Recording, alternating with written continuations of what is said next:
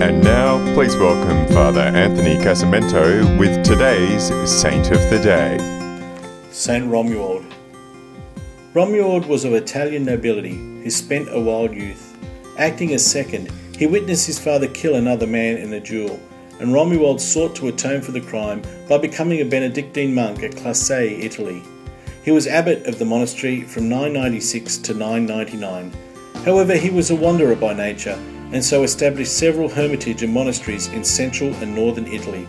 He tried to evangelize the Slavs, but met with little success. He founded the Camaldolese Benedictines and was canonized by Pope Gregory XIII in 1582. I'm Father Anthony, and that was Saint of the Day. For more episodes, go to cradio.org.au.